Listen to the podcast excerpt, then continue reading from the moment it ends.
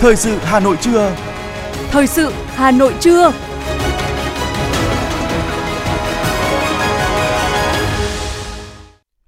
Kính chào và cảm ơn quý vị thính giả đang nghe chương trình thời sự của Đài Phát thanh Truyền hình Hà Nội. Chương trình trưa nay thứ tư, ngày 12 tháng 4 năm 2023 sẽ chuyển tới quý vị một số nội dung chính sau đây. Tổ chức các hoạt động kỷ niệm 75 năm ngày Chủ tịch Hồ Chí Minh ra lời kêu gọi thi đua ái quốc. Bốn đoàn liên ngành sẽ kiểm tra an toàn thực phẩm trong vòng một tháng ở Hà Nội. Dự thảo luật chuyển đổi giới tính mang đến hy vọng cho cộng đồng chuyển giới. Trong phần tin thế giới có những tin chính như sau. Tổng thống Mỹ thăm Anh và Ireland khẳng định mối quan hệ đồng minh. Đường dây tẩm chất cấm vào đồ uống cho học sinh, tống tiền phụ huynh đang gây rúng động tại Hàn Quốc. Và sau đây là nội dung chi tiết. Thưa quý vị và các bạn, Thủ tướng Chính phủ Phạm Minh Chính vừa ký quyết định số 368 ngày 11 tháng 4 năm 2023 phê duyệt đề án tổ chức các hoạt động kỷ niệm 75 năm ngày Chủ tịch Hồ Chí Minh ra lời kêu gọi thi đua ái quốc 11 tháng 6 năm 1948, 11 tháng 6 năm 2023. Quyết định nêu rõ các bộ ban ngành, Ủy ban Trung ương Mặt trận Tổ quốc Việt Nam và các tổ chức chính trị xã hội, các tỉnh thành phố trực thuộc Trung ương, các bộ ngành địa phương tổ chức phong trào thi đua sôi nổi thiết thực gắn với việc thực hiện nhiệm vụ chính trị, tiếp tục đẩy mạnh học tập và làm theo tư tưởng đạo đức phong cách Hồ Chí Minh, đổi mới công tác thi đua khen thưởng trong tình hình mới. Theo quyết định, các hoạt động kỷ niệm gồm tổ chức hội nghị biểu dương tôn vinh điển hình tiên tiến toàn quốc vào ngày 11 tháng 6 năm 2023 tại Trung tâm Hội nghị Quốc gia, Thủ tướng Chính phủ đề nghị Ban tuyên giáo Trung ương xây dựng đề cương tuyên truyền về 75 năm ngày Chủ tịch Hồ Chí Minh ra lời kêu gọi thi đua ái quốc, chủ trì phối hợp với Bộ Thông tin và Truyền thông, chỉ đạo các cơ quan thông tấn báo chí mở các chuyên trang chuyên mục, dành nhiều thời gian thời lượng để tuyên truyền về tư tưởng Hồ Chí Minh về thi đua ái quốc.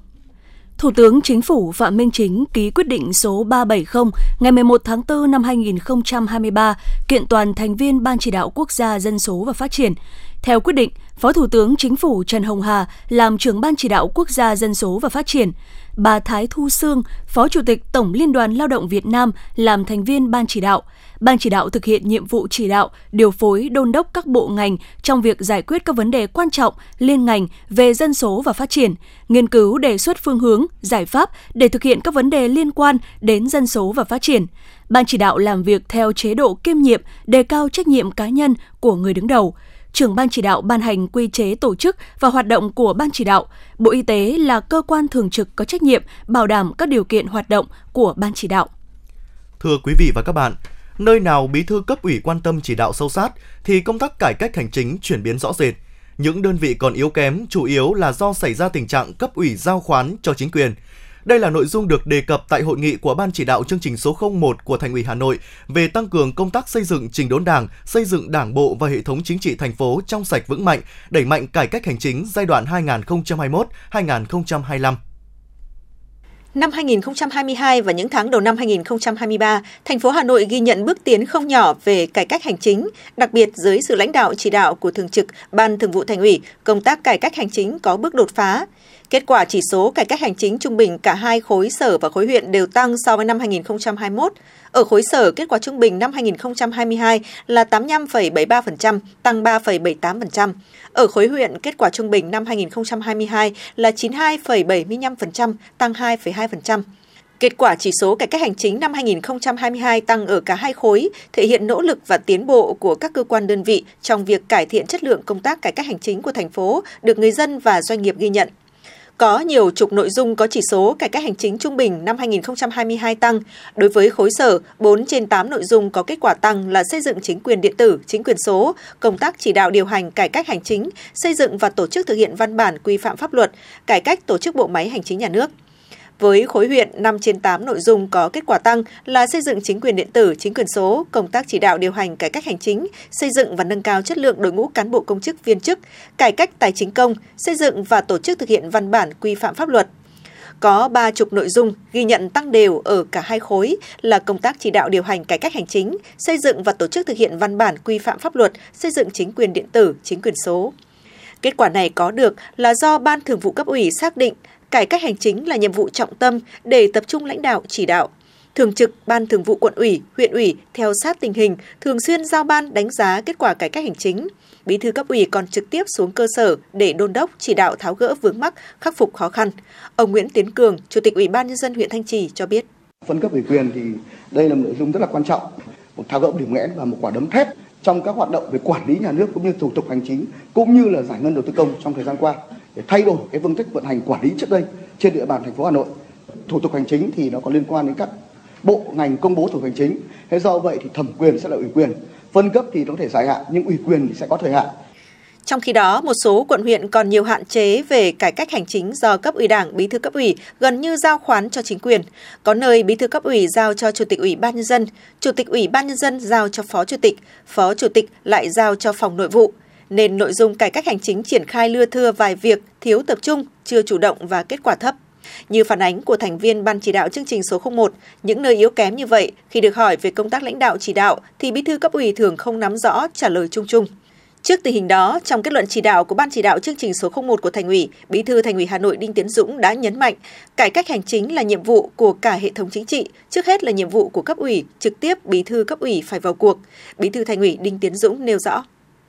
Tiếp tục rà soát, hoàn thiện thủ tục hành chính, phần mềm ứng dụng công nghệ thông tin trong tất cả các khâu, các quy trình, các lĩnh vực, đảm bảo triển khai vận hành tốt và nâng cao tỷ lệ các dịch vụ công trực tuyến mức độ 3, mức độ 4 với sự tham gia trực tiếp của đông đảo nhân dân. Thực hiện tốt việc phân cấp ủy quyền cho cơ sở gắn với việc đảm bảo các điều kiện để thực hiện tốt các nhiệm vụ được phân cấp ủy quyền theo nghị quyết 21 2022 của Hội đồng dân thành phố. Song song với đó, cần tăng cường kỷ luật kỷ cương, tăng cường công tác kiểm tra, giám sát, phát hiện và xử lý các vi phạm, đẩy mạnh công tác phòng chống tham nhũng, thực hành tiết kiệm, chống lãng phí, nâng cao chất lượng công tác tiếp dân và giải quyết khiếu nại, tố cáo tạo môi trường ổn định, bình yên cho phát triển kinh tế xã hội của thủ đô. Chỉ đạo của Thành ủy rất kịp thời, đúng và trúng, phù hợp với tinh thần nghị quyết Đại hội đại biểu toàn quốc lần thứ 13 của Đảng, nghị quyết Đại hội đại biểu lần thứ 17 Đảng bộ thành phố Hà Nội. Sự vào cuộc của cấp ủy Đảng, nhất là người đứng đầu cấp ủy, cấp huyện, cấp xã trong thực hiện cải cách hành chính càng có ý nghĩa quan trọng hơn khi thành phố Hà Nội đã, đang và sẽ tiếp tục tăng cường phân cấp ủy quyền về thủ tục hành chính từ cấp thành phố, cấp huyện xuống cấp dưới. Để khắc phục hạn chế, căn bản phải xuất phát từ ý thức tự giác, tinh thần trách nhiệm của cấp ủy Đảng và cá nhân mỗi đồng chí bí thư cấp ủy, phải thay đổi nhận thức, tư duy để nhập cuộc. Đồng thời, chính quyền cung cấp cần tranh thủ tối đa sự lãnh đạo chỉ đạo của cấp ủy, người đứng đầu cấp ủy, cần quán triệt rõ cải cách hành chính không thể thiếu sự lãnh đạo của cấp ủy để huy động sức mạnh tổng hợp của cả hệ thống chính trị. Đồng thời, giải pháp mấu chốt quan trọng hàng đầu là thành phố phải tăng cường kiểm tra giám sát về lĩnh vực này, gắn kết quả thực hiện cải cách hành chính với đánh giá xếp loại đảng bộ cấp trên cơ sở và cán bộ chủ chốt, trước hết là bí thư cấp ủy.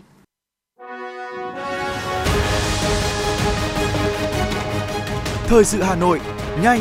chính xác, tương tác cao. Thời sự Hà Nội, nhanh, chính xác, tương tác cao.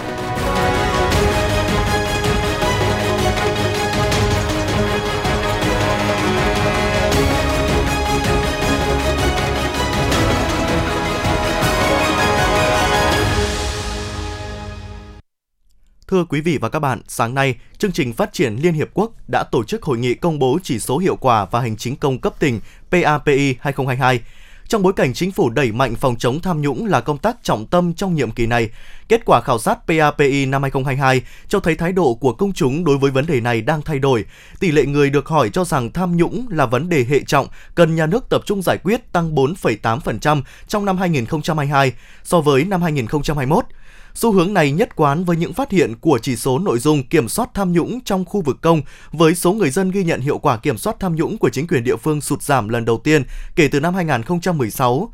với số lượng phỏng vấn cao nhất từ trước tới nay, đạt 16.117 người trả lời được lựa chọn ngẫu nhiên từ tất cả 63 tỉnh thành của Việt Nam. Báo cáo PAPI 2022 cung cấp dữ liệu và thông tin vô giá về hiệu quả hoạt động của chính quyền các cấp trong 2 năm đầu, nhiệm kỳ 2021-2026 và đóng góp cho việc xây dựng chính sách pháp luật quan trọng trong năm 2023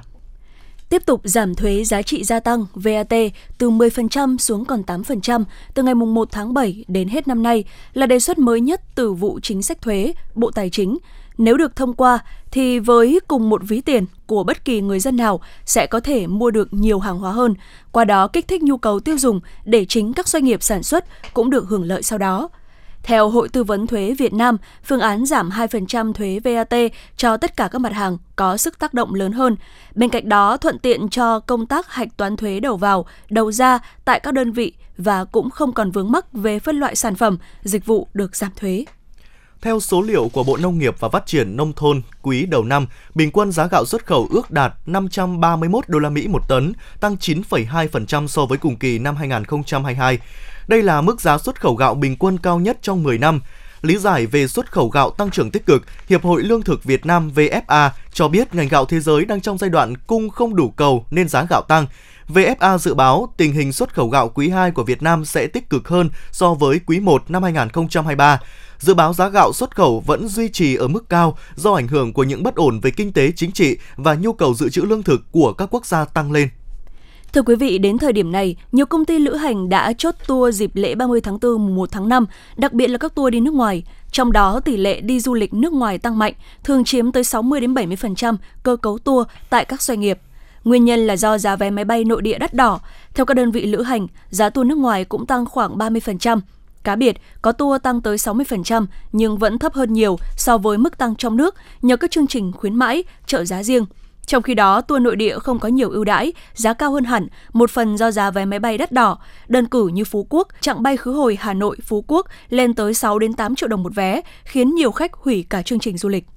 Ủy ban nhân dân thành phố Hà Nội vừa ban hành quyết định về việc thành lập đoàn kiểm tra liên ngành công tác an toàn thực phẩm tháng hành động vì an toàn thực phẩm năm 2023. Thời gian các đoàn tiến hành kiểm tra từ ngày 15 tháng 4 đến hết ngày 15 tháng 5 năm 2023 trong đó tập trung vào kiểm tra công tác chỉ đạo triển khai các hoạt động bảo đảm an toàn thực phẩm trong tháng hành động vì an toàn thực phẩm năm 2023, kiểm tra giám sát việc thực hiện các quy định về an toàn thực phẩm tại các cơ sở sản xuất kinh doanh thực phẩm, đặc biệt chú trọng nguồn gốc và chất lượng sản phẩm, thực phẩm, nông sản. Đồng thời xử lý kiến nghị xử lý hoặc chuyển xử lý các trường hợp vi phạm theo quy định của pháp luật về an toàn thực phẩm, tổng hợp các kết quả kiểm tra, các đề xuất kiến nghị báo cáo về Sở Y tế, cơ quan thường trực Ban chỉ đạo an toàn vệ sinh thực phẩm thành phố theo tiến độ để tập hợp báo cáo.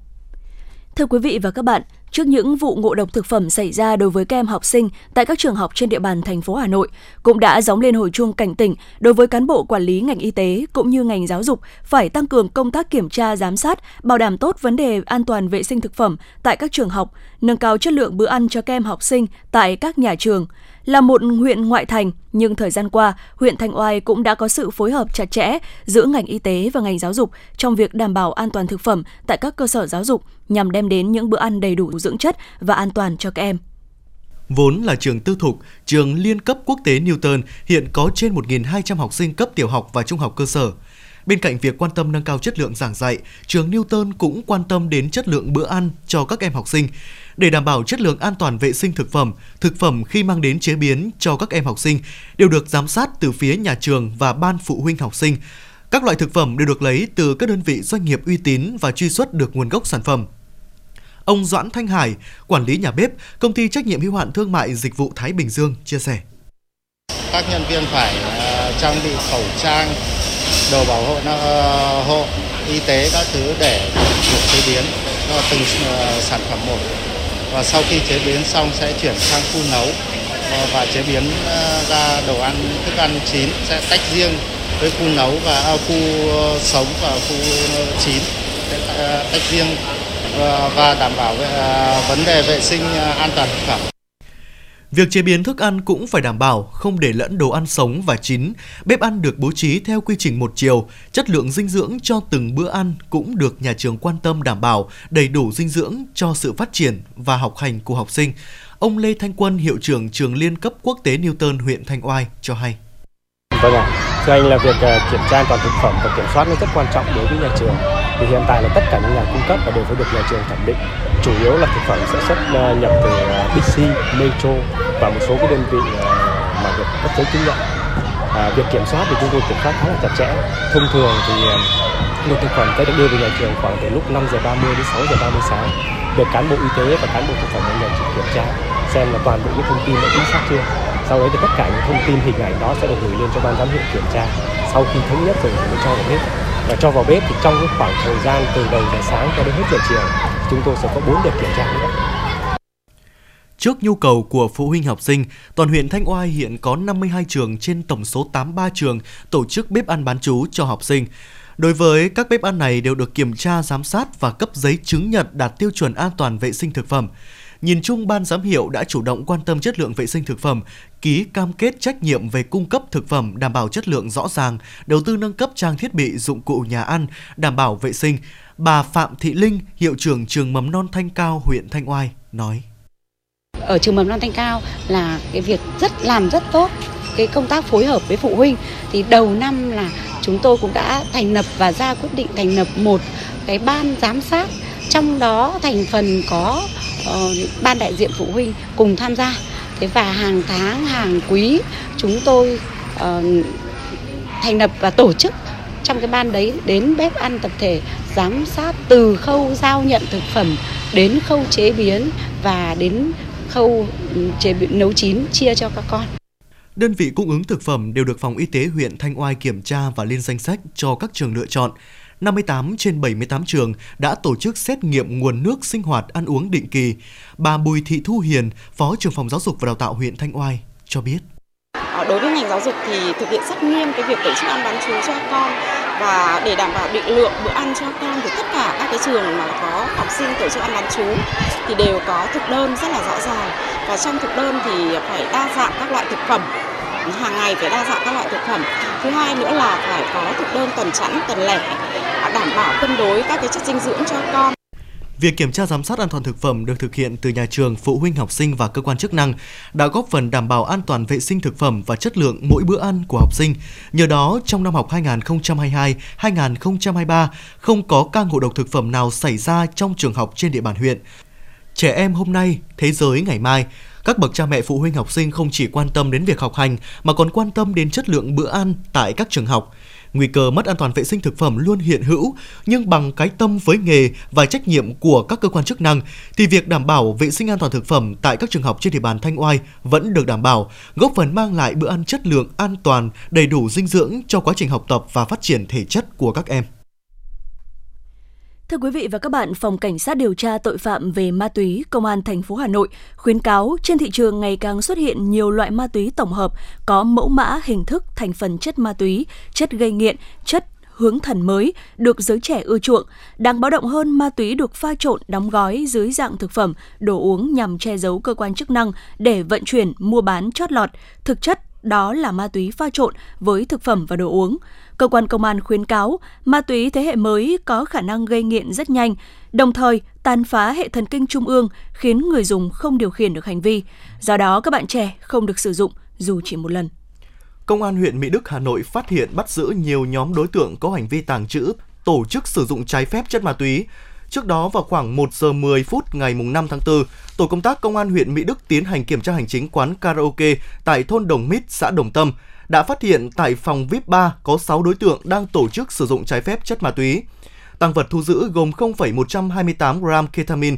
một thẻ nhựa, Kiểm tra tại phòng VIP 1 phát hiện 4 đối tượng có hành vi tàng trữ sử dụng trái phép chất ma túy. Tăng vật thu giữ là 0,025 gram MDMA.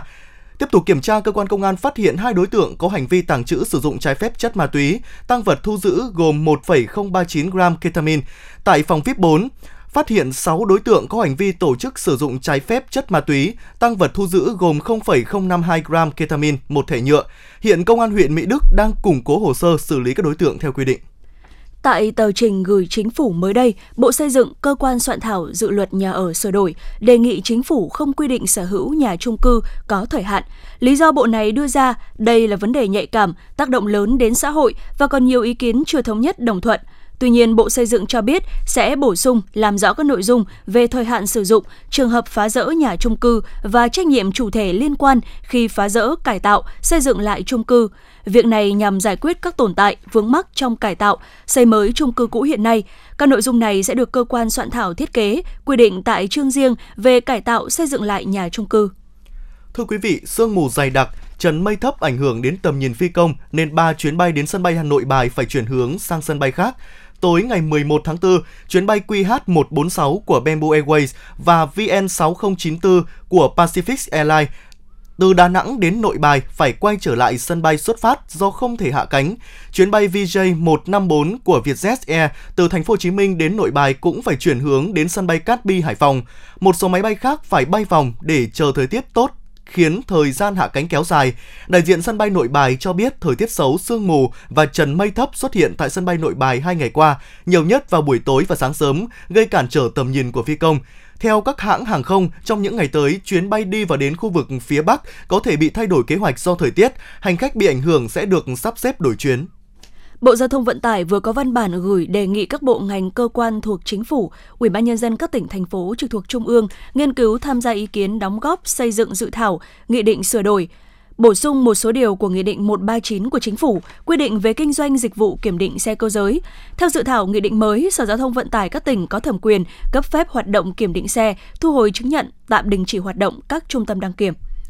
Thưa quý vị và các bạn, tại phiên họp của Ủy ban Thường vụ Quốc hội vào ngày 10 tháng 4, đại biểu Quốc hội Nguyễn Anh Trí đã trình Ủy ban Thường vụ Quốc hội tờ trình xây dựng luật bản dạng giới, trong đó nhấn mạnh quyền được chuyển đổi giới tính của công dân. Dự thảo luật chuyển đổi giới tính hay dự thảo bản dạng giới được xem là điều khó và nhạy cảm, nhưng không thể vì thế mà né tránh và tiếp tục lùi mãi những hy vọng của một cộng đồng. Hiện công nhận quyền chuyển đổi giới tính để đảm bảo quyền nhân thân chính đáng của các cá nhân trở thành một nhu cầu bức thiết và điều này cần được giải quyết bằng việc sớm ban hành một hành lang pháp lý phù hợp.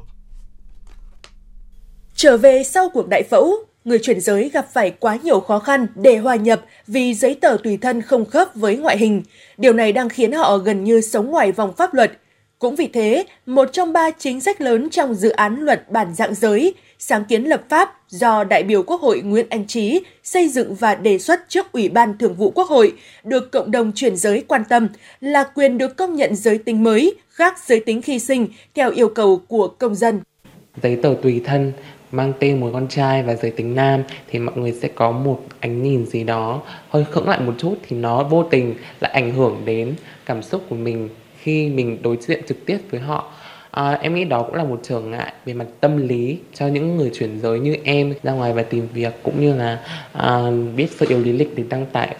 thông tin việc làm. Tôi đã từng đi diễn trong các chương trình ờ, của nhà nước và múa thôi nhưng mà khi chúng tôi muốn nhận được cái khoản thù lao của mình thì chúng tôi lại phải chụp cái căn cước của chúng tôi gửi lên cho các cấp trên để các cấp trên duyệt qua để các cấp trên mới trả tiền uh, lương cho chúng tôi. Thế nhưng khi gửi lên cấp trên thì họ lại bảo là khi đi múa thì là bạn nữ tại sao gửi lên lại căn cước lại của một bạn nam? Thì đó họ còn họ sẽ bảo là như thế nó không hợp lệ và nó không thể là thanh toán được. Tôi nghĩ rằng đây là một cái luật mà uh, chúng ta có đầy đủ những cái thông tin và phù hợp với bối cảnh của Việt Nam cũng như là cộng đồng của người chuyển giới ở tại Việt Nam. Và chúng tôi rất là hy vọng rằng trong thời gian tới thì luật bản dạng giới sẽ là một luật được Quốc hội ưu tiên hơn chính phủ Việt Nam cũng như là các đại biểu quốc hội chúng ta sẽ cùng nhau kết hợp với nhau phối hợp với các tổ chức xã hội dân sự để cùng nhau đẩy mạnh đưa vào thực thi theo đại biểu Nguyễn Anh Trí, việc xây dựng luật hướng đến thay đổi nhận thức của cộng đồng xã hội về chuyển đổi giới tính, họ phải được tôn trọng bằng pháp luật như một phạm trù về nhân quyền trong xã hội văn minh, khuyến khích người chuyển giới có thái độ và hành vi tích cực hòa đồng với xã hội. Đồng thời, dự án luật sẽ thể hiện giá trị nhân bản, nhân văn và nhân đạo cao cả của nhà nước Cộng hòa xã hội chủ nghĩa Việt Nam, bảo vệ cộng đồng yếu thế và không để ai bị bỏ lại phía sau. Về phạm vi điều chỉnh của dự án luật, đại biểu Nguyễn Anh Trí cho biết, mặc dù có rất nhiều dạng giới khác nhau, tuy nhiên để phù hợp với văn hóa, xã hội, phong tục tập quán của Việt Nam và hệ thống pháp luật hiện hành, phạm vi điều chỉnh của luật chỉ tập trung vào hai dạng giới, nam và nữ. Luật quy định về quyền và nghĩa vụ của người chuyển đổi giới tính từ nữ sang nam hoặc từ nam sang nữ, cơ quan có thẩm quyền thực hiện xác nhận giới tính của người chuyển đổi giới tính, điều kiện hồ sơ, thủ tục đối với người có nguyện vọng chuyển đổi giới tính, điều kiện hồ sơ, thủ tục đối với tổ chức, cá nhân thực hiện can thiệp y học. Dự án luật dự kiến được xây dựng nhằm cụ thể hóa các chính sách như khẳng định công dân có quyền chuyển đổi giới tính, quyền được công nhận giới tính mới khác giới tính khi sinh theo yêu cầu của công dân, quyền được lựa chọn hình thức can thiệp y học để chuyển đổi giới tính của công dân – Đại biểu Nguyễn Anh Trí cũng cho biết đây là vấn đề khó và cần có sự tập trung về thời gian và nguồn lực. Chính phủ cho rằng việc nghiên cứu đề xuất xây dựng văn bản luật về chuyển đổi giới tính là cần thiết để góp phần thể chế hóa một số nội dung liên quan đến quyền con người đã được ghi tại hiến pháp năm 2013 và Bộ luật dân sự năm 2015. Đấy. Và cũng cho biết là từ năm 2016 đến nay thì chính phủ đã giao Bộ Y tế nghiên cứu đề xuất xây dựng văn bản quy phạm pháp luật về chuyển đổi giới tính. Tuy nhiên đây là vấn đề khó, cần có sự tập trung về thời gian và nguồn lực đã từng rất tích cực trong quá trình góp ý đối với luật chuyển đổi giới tính do Bộ Y tế dự thảo, nhưng với việc liên tục trì hoãn khiến sự ngóng đợi của cộng đồng chuyển giới càng thêm kéo dài. Và đến nay, sáng kiến lập pháp của đại biểu Quốc hội Nguyễn Anh Trí về dự án luật bản dạng giới lại một lần nữa nhen nhóm những hy vọng mới trong cộng đồng chuyển giới khi nhận thấy nhiều chính sách đã đáp ứng mong mỏi.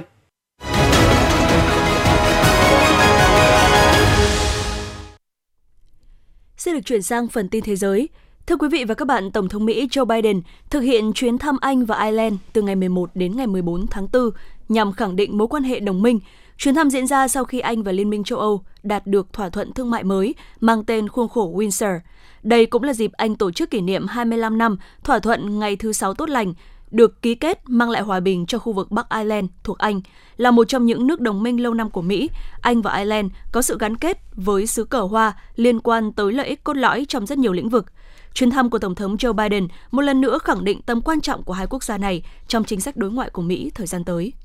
Thưa quý vị, một đường dây tẩm chất cấm vào đồ uống cho học sinh tống tiền phụ huynh đang gây rúng động tại Hàn Quốc. Tờ Korea Herald đưa tin, bốn nghi phạm mặc trang phục như nhân viên bán hàng đã phân phát đồ uống có tẩm ma túy vào ngày 3 tháng 4 trên đường phố Daechidong, một quận được biết đến là thánh địa luyện thi ở Gangnam, nơi có hàng ngàn cơ sở học thêm. Với lời quảng cáo giúp tăng cường trí nhớ và sức tập trung, các nhà chức trách sau đó đã phát hiện loại đồ uống này bị pha methamphetamine và thuốc lắc, theo cơ quan điều tra, những người phát đồ uống đã hỏi các học sinh về thông tin liên lạc của phụ huynh. Sau đó đường dây ma túy này đã liên lạc và tống tiền cha mẹ khoản tiền 100 triệu won với lời đe dọa cảnh báo con cái của họ với cảnh sát về tội sử dụng ma túy.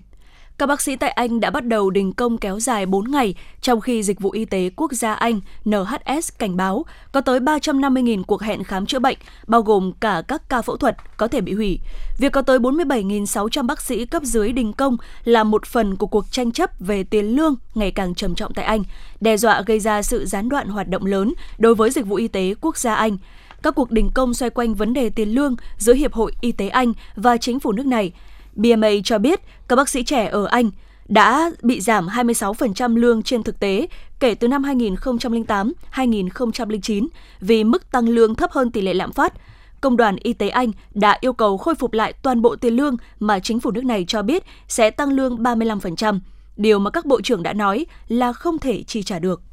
Campuchia đã trục xuất 19 công dân Nhật Bản. Các công dân này bị tình nghi liên quan các vụ lừa đảo trực tuyến và lừa đảo qua điện thoại. Các nghi phạm có độ tuổi từ trên 20 tới dưới 60, bị nghi ngờ lừa đảo khoản tiền điện tử Bitcash trị giá 250.000 yên, khoảng 1.870 đô la Mỹ từ một người phụ nữ khoảng ngoài 60 tuổi tại Tokyo hồi tháng 1. Cơ quan điều tra cho rằng một trong số nghi phạm là thành viên của một nhóm tội phạm có tổ chức. Thủ đoạn của các đối tượng là lừa nạn nhân rằng họ vẫn có những khoản tiền chưa trả hết khi đăng ký các website tại Nhật Bản.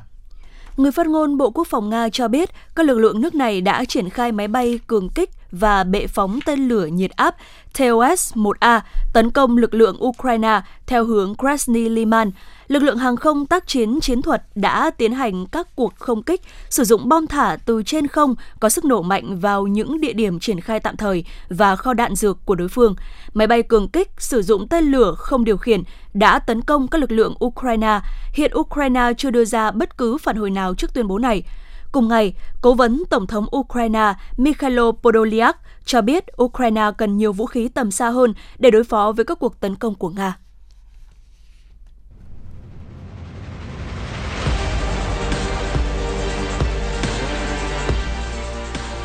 Bản tin thể thao Bản tin thể thao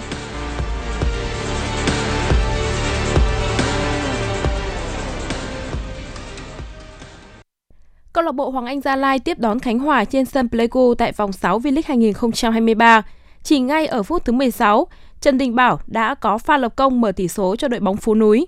Có lợi thế dẫn trước, nhưng đội chủ nhà Hoàng Anh Gia Lai lại không bảo vệ được thành quả. Phút 46, ngoại binh Zero Fino đã đem về bàn thắng quân bình cho các cầu thủ Khánh Hòa. Tỷ số một đều cũng là kết quả cuối cùng của trận đấu. Đây là trận hòa thứ 5 của thầy trò huấn luyện viên Kia Kisak ở mùa giải năm nay. Với một điểm có được sau cuộc đối đầu này, Hoàng Anh Gia Lai vẫn đứng vị trí thứ 5 trên bảng xếp hạng. Trong khi đó, các cầu thủ Khánh Hòa đứng ở vị trí thứ 9 với 6 điểm có được sau 6 vòng đấu.